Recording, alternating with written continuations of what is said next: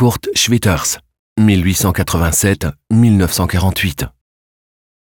Force disloquée, tableau Mertz, 1920. Des billets d'entrée et des titres de transport usagés, des timbres tamponnés, un fragment de la une d'un journal et bien d'autres choses encore. Voici ce que l'artiste a assemblé dans son œuvre. Ces reliques du quotidien et de la société de consommation ont perdu leur valeur ou leur fonction, ont déjà été utilisées ou sont pour certaines d'entre elles cassées.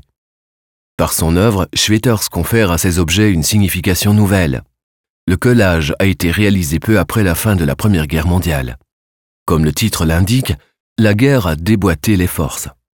Tout ce qui auparavant passait pour être bon, vrai et beau était devenu suspect.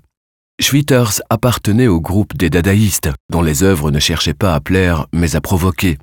Il a écrit rétrospectivement sur la période de création de l'œuvre, mais avec ça, toute cette mascarade que les hommes appellent la guerre était terminée. Je quittais mon emploi du jour au lendemain, et à partir de là, tout se mit en branle. Le bouillonnement commença pour de bon. Je me sentais libre, et il fallait que je laisse éclater ma joie à la face du monde. Pour des raisons d'économie, j'ai utilisé ce que je trouvais, car notre pays s'était appauvri.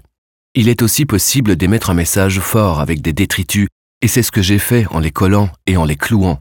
De toute manière, tout était endommagé, et il fallait construire du nouveau à partir des débris. L'arrière-plan de l'œuvre se compose de zones obscures disposées en diagonale comme des faisceaux. Celui-ci manifeste le dynamisme de cette époque et rappelle simultanément les éléments constitutifs du cubisme et du futurisme. L'artiste a réalisé lui-même le cadre pour son œuvre. Il est fait à partir de lithots bruts peints en noir, cloués ensemble sans grand soin, et le résultat s'accorde très bien avec le collage. Mais il ne correspond pas forcément à l'image que l'on se fait d'un cadre qui doit apporter une valeur ajoutée à l'œuvre. Grâce à son collage, l'artiste arrive à convier une image étrange, mais ô combien pertinente de son époque.